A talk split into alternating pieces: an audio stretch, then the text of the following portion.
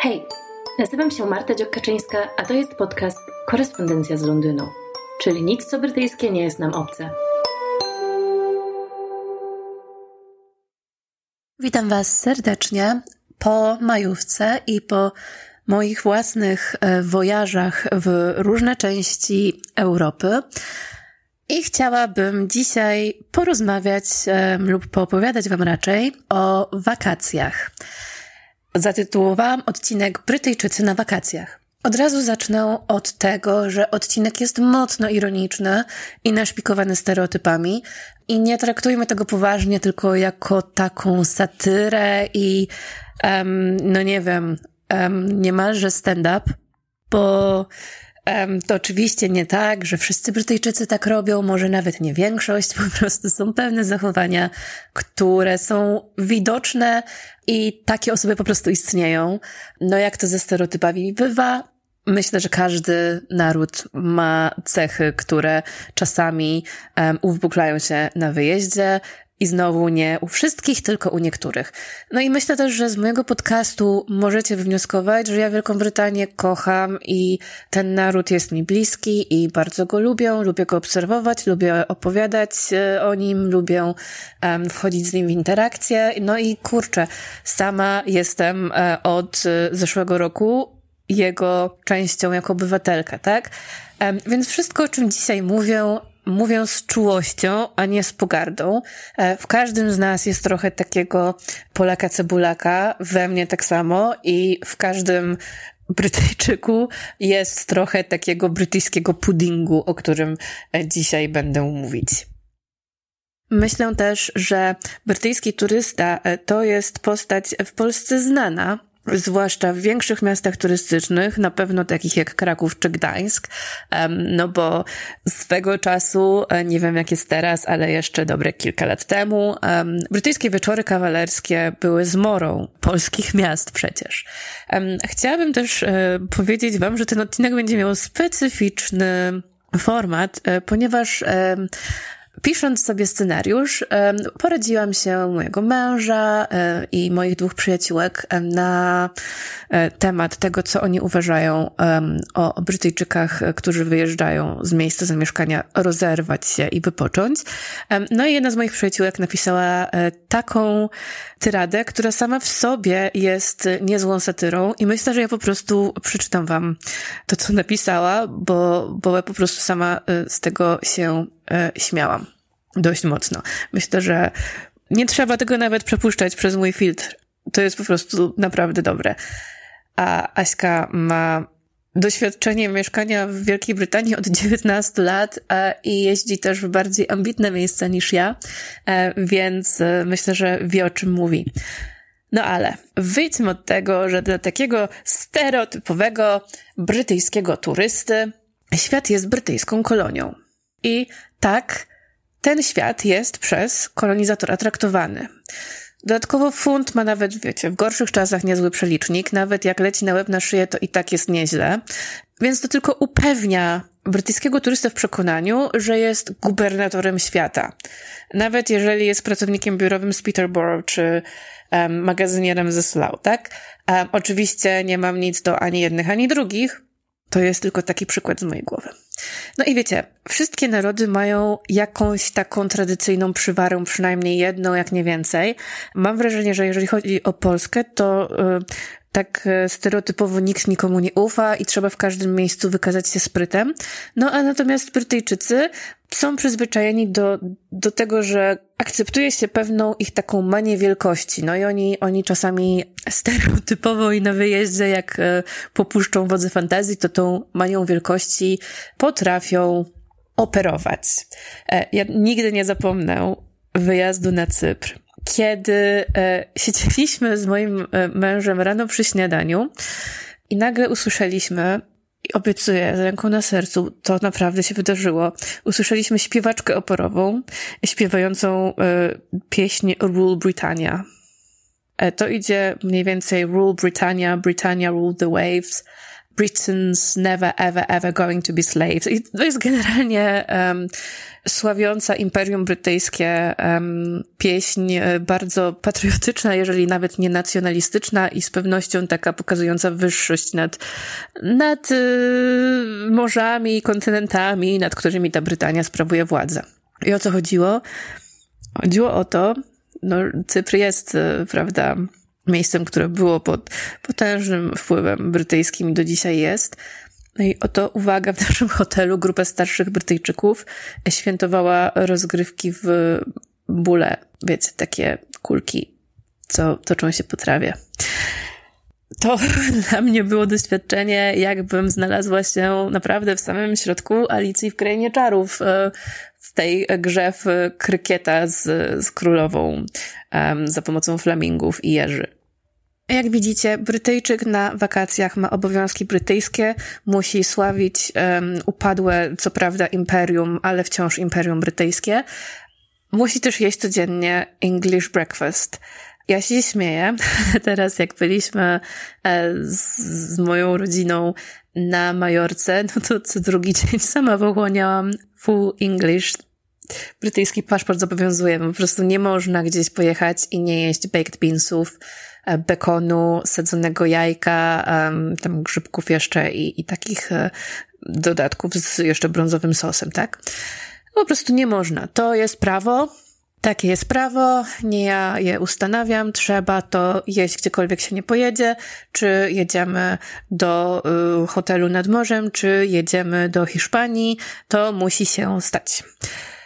W jednym z poprzednich odcinków wspominałam Wam o tym, że turystycznie to przynajmniej tutaj tak działa, ale to chyba tak działa ogólnie jako zasada, że hotele dobierane są narodowościowo, czyli nie umieszczamy w jednym hotelu narodowości, które nie pałają do siebie tradycyjnie sympatią, czyli no jeżeli jesteśmy biurem takim podróży masowym, to nie umieszczamy ze sobą Niemców i Francuzów, czy Niemców, Francuzów z Brytyjczykami. No generalnie staramy się e, separować separować różne nacje. No i teraz jak byliśmy, to też totalnie, totalnie tak było. Chociaż były osoby mówiące różnymi językami, to jakby te różne języki to były języki zasymilowanych imigrantów, takich jak my. Było trochę Polaków, było trochę Hindusów, czy może osób z Pakistanu i Bangladeszu, ale generalnie no to wszyscy koniec końców byli przyjezdnymi z jednego z brytyjskich e, lotnisk. I Ciekawe było to, że w hotelu następowało pewne przemieszanie klasowe, ale takie nie do końca, tak? No bo generalnie wszyscy się do siebie uśmiechali i byli bardzo mili. E, small talk po prostu za small talkiem podążał i, i w ogóle na różnych e, też zajęciach, na które się chodziło, typu yoga, czy łuki, czy jakiś tam klub dziecięcy, no to wszyscy ze sobą um, how are you, how you doing i tak dalej, ale no to jakby nie wychodziło, nie wychodziły te relacje e, poza spotkanie na pięć minut. Co myślę, że też pewnie jest taką trochę cechą brytyjską, no bo nie znasz tych ludzi, chociaż widzisz ich codziennie przez tydzień, no to dlaczego masz z nimi utrzymywać jakieś tam stosunki, jak widzisz ich poza stołówką? Nie, to bez sensu. Generalnie powiedziałabym, że te wakacje to była taka, wiecie, szeroko pojęta klasa średnia, przez co mam nadzieję, mam Mam na myśli to, że raczej, e, raczej niższa niż wyższa. Było też trochę takich osób bardziej wyglądających na klasę robotniczą taką bogatszą. W ogóle mam wrażenie, że rodziny średnio się mieszały, wszyscy tak sobie trochę, każdy sobie rzepkę skrobie, ale y, no, te grupy jakby jeszcze i tak mieszały się jeszcze mniej. E, oczywiście codziennie można było zaobserwować takie, wiecie, pleasantness między najróżniejszymi osobami i każdy dla każdego był absolutnie uroczy i nie było tam żadnych konfliktów i tak dalej. Ale jednak wiecie, tak, no poza tym, poza tymi uprzejmościami codziennymi, no to naprawdę tak jakby ja pamiętam z wakacji, na które ja jeździłam z rodzicami, um, z, z takiego no, mocnego dzieciaka, jak miałam tak 10-11 lat, tak? Jak się gdzieś jechało na takie e, wakacje z biura podróży, no to kurczę, na miejscu się znajdowało jakichś znajomych, e, najczęściej Polaków, albo kogoś, z kim tam się trzymało sztamę i tak się tam chodziło z nimi na, na jakieś posiłki, nie? Gadało się z nimi nad basenem, a tutaj nie. Tutaj tak totalnie, totalnie nie. Miałam dużo więcej e, interakcji z pracownikami hotelu niż e, z innymi osobami, które oczywiście jakby wszyscy ze sobą, tak jak już wspomniałam, rozmawiali na zasadzie o cześć, cześć, jak się masz, o prowadzić dziecko do klubu, o ja też, ale po tym już jakby to tak totalnie wszyscy sobie. Też inna sprawa, że wiecie, byłam w części, gdzie było mnóstwo dzieci i zapewne e, rodzice zajęci byli tak jak my, um, trzymaniem ich w ryzach, tym, żeby nie wpadły do basenu, um, a jak tylko mogli się uwolnić od nich na chwilę, to e, pewnie korzystali na czasie wspólnym, więc e, absolutnie nikogo nie winię, po prostu, po prostu opisuję, jak było. Um, czytałam w ogóle w międzyczasie, kiedy tam byłam, taką książkę Watching the English um, autorstwa antropolożki Kate Fox, która właśnie zajmuje się angielskością. I, i właśnie e, ten temat e, small talku i takich uprzejmości i reguł w życiu codziennym po to, żeby zatrzeć e, oczywiste rozwarstwienie klasowe, to jest coś, o czym ona właśnie bardzo dużo pisze. I jest to bardzo ciekawe, bo właśnie z jednej strony według niej chodzi o to, żeby no, w życiu codziennym tego rozwarstwienia czuć nie było na tej zasadzie, że nie traktuje się innych ludzi inaczej ze względu na pochodzenie klasowe. Dla wszystkich powinno się być miłym. Natomiast e, oczywiście to rozwarstwienie jest faktem i ono przenika każdą niemalże sferę życia, e, więc jest to jakaś taka e, zbiorowa jakby próba iluzji, wytworzenia iluzji, że może tak jest, ale my się nie zachowujemy jak tak było, albo udajemy, że tego nie widzimy. No jest to bardzo ciekawe i myślę, że chciałabym rozwinąć te tematy w przyszłości. A tak jak wspomniałam, to ja byłam w hotelu e, dla dzieci, e, dla rodzin z dziećmi. Hotel dla dzieci brzmi jak coś najwspanialszego. Oddajesz dziecko i potem uciekasz jak najdalej na, na drugi koniec Majorki na przykład, um, a potem po tygodniu odbierasz dzieci. Um, ja bym się na to pisała. E, oczywiście żart na bok. Byłam też w, w hotelach dla dorosłych. To tak trochę odnośnie, wiecie, internetowych dyskusji, że powinno być wszystko dla osobne dla dorosłych i dla dzieci, um, że jak ktoś chce z dziećmi, to może z dziećmi, a jak chce z dorosłymi, to może z dorosłymi. No i powiem wam szczerze, że będąc w tej części dla dorosłych, to czułam się, jakbym weszła na taki oddział szpitalny, gdzie są sami starzy ludzie, którzy jakby już nie są w stanie się ruszać, naprawdę. Generalnie tam prawie nikt, no jakby nie przemykał tak, jakby wszyscy leżeli na leżakach niemalże, niemalże bez ruchu, jedynie przewracając jakieś y, strony magazynów i popijając coś, czekając w lobby na, na jakiś lunch czy inny posiłek, obserwując nawzajem innych. Tam panowała taka strasznie niezręczna cisza. Ja przychodziłam przez ten budynek e, najczęściej idąc na jakieś zajęcia typu właśnie yoga czy, czy pilates, czy coś w tym stylu. Natomiast jak wracałam do naszej części e, dziecięcej, to mam, miałam wrażenie, że wracam do takiego normalnego świata. To nie jest pierwszy raz, kiedy my wyjechaliśmy na takie wakacje i byliśmy, kiedyś, kiedyś sami pojechaliśmy z moim mężem do hotelu e, dla dorosłych tylko. Myśleliśmy, że wiecie, byliśmy młodzi i głupi. Było jakieś 6 lat temu. młodzi i głupi, um, około trzydziestki. I myśleliśmy, że będzie, wiecie, tam jakiś taki ostry, imprezowy klimat, że spotkamy mnóstwo młodych osób, że będą imprezki, właśnie dyskoteki, będzie się działo. Byliśmy wtedy bezdzietni, więc chcieliśmy się trochę wyszumieć, no a okazało się, że byli tam wszędzie emeryci po prostu. To był właśnie ten hotel, w którym śpiewaczka operowa e, śpiewała e, Rule Britannia. No i grali w bóle, w białych koszulach i w słomkowych kapeluszach. No i generalnie byliśmy chyba jednymi z czterech najmłodszych osób wśród gości hotelowych.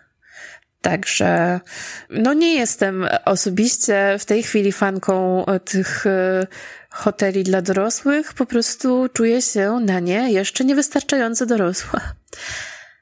A e, wracając jeszcze do tematu głośnych dzieci, to e, jedna z pani, z którą byłam na zajęciach ze strzelania z łuków, wspomniała, że no generalnie to ona woli jednak e, zatrzymywać się w tych hotelach, w tych częściach hotelowych, w których są dzieci, bo po pierwsze są one nieco tańsze, Pani była no, sama tak około 60 przynajmniej, jak nie bliżej 70, ponieważ dzieci wieczorem idą spać, a dorośli nie. I to jest według niej, oczywiście mówiła to ze śmiechem, według niej największy problem, e, bo oprócz e, takich codziennych e, pisków dziecięcych i śmiechów, to wieczorem wiadomo, że będzie cicho, a dopiero wtedy niektórzy dorośli wstają. Jeśli wiecie, o co mi chodzi, if you catch my drift. I teraz chciałabym właśnie przejść, słuchajcie, do wiadomości, e, które wysłała mi Aśka. To jest seria kilkunastu wiadomości, bo skoro jesteśmy już przy tych e, głośnych dorosłych, to ona napisała o nich dość sporo. E, więc słuchajcie, teraz wchodzi twórczość Joanny, mojej wieloletniej przyjaciółki, którą poznałam dzięki mojemu blogowi, a mieszka w Wielkiej Brytanii od lat 19. No i opisuje to tak. Stereotypowo widzę trzy rodzaje Brytyjczyków, brytyjskich turystów. Pierwszy, loud and obnoxious. Drugi, with class, sophisticated, loud and obnoxious. I trzeci, backpackers. No i teraz tak, ten loud and obnoxious to jest typ celebracyjny, czyli ten, co wiecie, budzi się, jak dzieci idą spać, który wyjeżdża się wyszaleć. I nie jest ważne, czy ten wyjazd jest z Peterborough, czy do Birmingham, czy morskie przygody w Clapton upon Sea, czy jakaś Ibiza, Kraków, Tajlandia, Antarktyka, Islandia, Meksyk. To jest Brytyjczyk, który jedzie się bawić i ta zabawa zaczyna się od wyjścia z domu. Musi się lać alkohol, musi być głośno. Trzeba się zadać w trupa i zrobić sobie tatuaż w podejrzanym studiu tatuażu na Ibizie albo, uwaga, na tyłach burdelu w Tajlandii. Trzeba mieć bardzo mocny makijaż i sztuczne rzęsy i trzeba wrzeszczeć Oh my god, jeśli jest się dziewczyną, lub you can't, jeśli jest się facetem. I trzeba paradować bez koszulek, jeśli jest się facetem. It is the law. And I don't make the law. Wydaje mi się, że Aśka sama powinna pisać, bo chyba ma talent, co? No i generalnie skąpość ubrania, niezależnie od pogody. Typ celebracyjny nie ma wieku, Mogą to być osiemnastkolatki e, lub ryczące sześćdziesiątki. Faceci koniecznie muszą paradować bez koszulek i bez filtra UV i czasami ciężko ocenić, czy są spaleni na raka od odrobiny słońca, czy po prostu spędzili tydzień pijąc i balując. Musi być głośno, bez głośno nie ma sensu, więc jako minimum trzeba się drzeć. I typ celebracyjny nie ma pojęcia, jak jest głośny, ale też niespecjalnie o to dba. Wszyscy wiedzą, że Rule Britannia i w ogóle We Are the Champions. Słuchajcie, ja tego, e, moje notatki do tego odcinka są niezależne od e, tego, co Aśka napisała. No i kurczę, no ten stereotyp skąd się bierze, tak? I wciąż pragnę powiedzieć, nie wszyscy Brytyjczycy, ale bawi mnie, bawi mnie to Rule Britannia jako pewien klucz do mentalności wakacyjnej i tak dalej. Typ alkoholu, tani a mocny albo tani i słodki. Piwo, puszki, koktajle z puszki, wino raczej niespecjalnie, prosecco i cider jak najbardziej. Kończąc typ, bania u Iwana do rana, tylko że nie potrafią pić do rana. Mogą mieć problemy żołądkowe, tutaj trochę cenzuruję Jaśkę, jeszcze przed wejściem do samolotu, albo może trzy godziny po wylocie. Ten typ reprezentuje Wielką Brytanię w internecie jako mem Brytyjczyków na wakacjach czy podczas jakichkolwiek celebracji. Hmm. Przechodzimy teraz do typu drugiego, czyli jak e, pamiętamy, with class, sophisticated, still loud and obnoxious. W sumie tak samo jak typ pierwszy, głośność wynika z tego, że osoby są z prywatnych szkół, są nauczone kontroli głosu i akcentu, mają charakterystyczną chrypkę. E, mentalnie niekoniecznie różnią się od typu pierwszego, ale uważają się za dużo lepszych. Ten typ popiernicza w koszulkach polo i markowych ciuchach. Czasami obowiązują sztuczne rzęsy, czasami nie. Ten typ pije wino i koktajle, szampana albo od biedy niech będzie prosecco. Może i mocniejsze alkohole dla panów. Panowie popierdzielają w kolorach typu różowy, niebieski i kaki. Wszystko w stylu preppy, od butów, sandałów, spodni, koszuli, sweterka i okularów. Ten typ lubi sobie posiedzieć na jachtach i w lepszych hotelach i klubach. Ale koniec końców i tak wraca wężykiem o drugiej w nocy, krzycząc Oh my god! oraz Kant. Kiedy trzeźwy, nieco cichszy niż typ pierwszy, ale nadal loud and obnoxious. Better than you. Kiedy pijany, oh well, tatuaż w droższym tatuszopie, w którym oświeceni artyści i jogini robią te tatuaże. Ten typ ma tak 25-45 lat. Jak nie ma, to wygląda na tyle, niezależnie od wieku. Ten typ nie pojedzie na wakacje do Clacton upon Sea czy innego jakiegoś tam pff. Dobra, teraz obrabiamy backpackerów. Wspomnijmy jeszcze, że typ pierwszy to ten, który znajdziesz na plaży na Ibizie o drugiej w nocy, zalani w trupa, pijący więcej. Typ drugi znajdziesz na wakacjach na Malcie, czy na przykład w resortach Meksyku. I to też y, stereotyp, którego nie chcę spotykać na wakacjach. Ani stereotyp pierwszy, ani drugi nie są zainteresowane jakoś specjalnie kulturą e, i sztuką. E, jak są na wakacjach, na przykład we Francji czy we Włoszech, to nie po to, żeby się ciągać po muzeach. Wiecie, ja absolutnie czuję, że to już tak na marginesie tego, co Asia napisała, że ja wpadłam w ten e, stereotyp, co prawda nie picia, ale tego, że nie chcę się ciągać po muzeach i nie wiem, czy to jest, wiecie, no moje rozgąbczenie mózgu i stanie się właśnie stereotypowym Brytyjczykiem na wakacjach, czy to, że mam małe dzieci, bo po prostu wybraliśmy się na jeden spacer, żeby zobaczyć lokalną um, wieżę do ostrzeliwania piratów i jakby ten jeden spacer mi wystarczył. Jedno dziecko zasnęło w wózku, e, drugie dziecko marudziło większość czasu i trzeba było ją nieść na barana. Do tego było gorąco, do tego oczywiście, a co to za lody? A, a co to jest za działo? Aha, a co to za lody? A czy mogę dostać te lody? Aha, aha. A tato, weźmiesz mnie na barana i jakby, wiecie, zwiedzanie czegoś w ten sposób nie jest y, przyjemne. Więc może, nie wiem, może jeszcze się nawrócę na to, żeby zostać y, pełną kultury y, osobą na wyjeździe.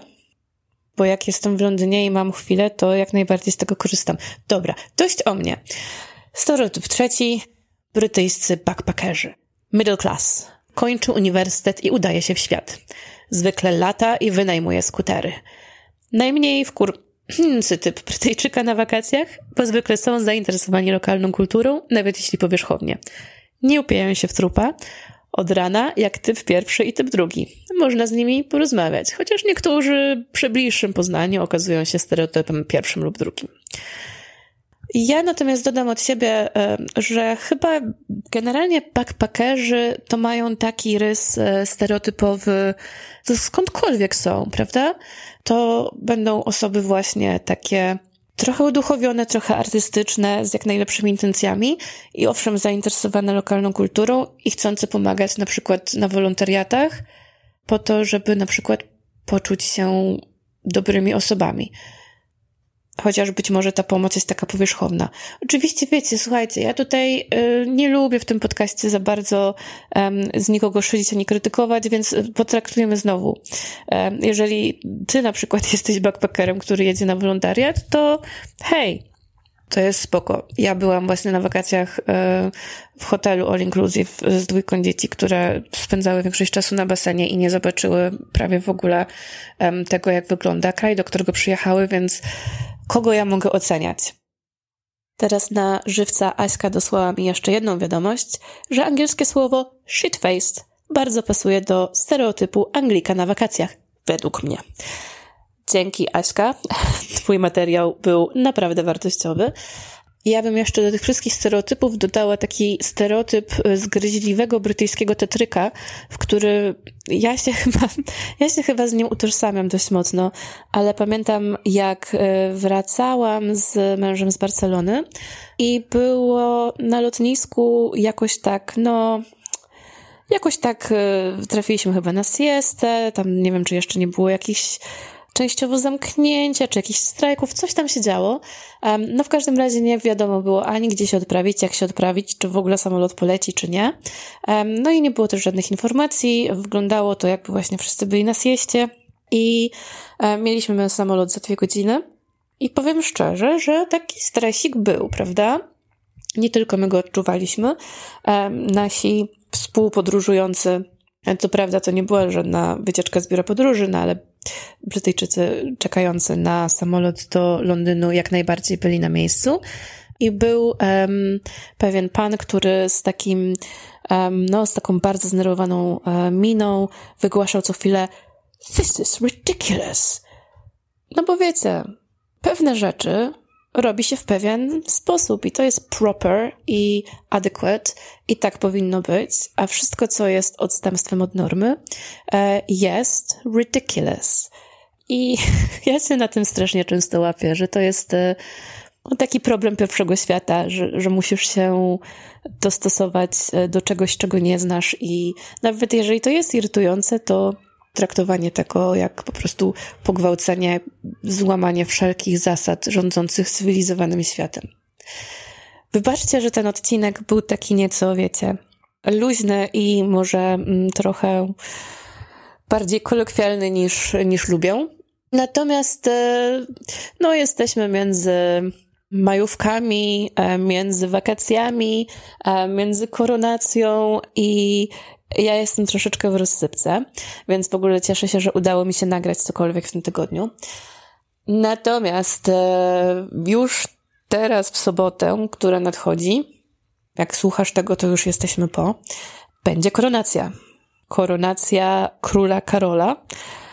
I myślę, że tutaj będzie sporo do powiedzenia, mm, tym bardziej, że ta koronacja jest nieco kontrowersyjna i przynajmniej w mojej bańce powiedzmy, że nie jest jakoś może wyczekiwanym momentem. Chociaż jak najbardziej kupiłam sobie ciasteczka z Tesco. Więc e, następny odcinek będzie na ten temat. No i w końcu mam nadzieję skończyć um, mój wielki odcinek na temat Margaret Thatcher.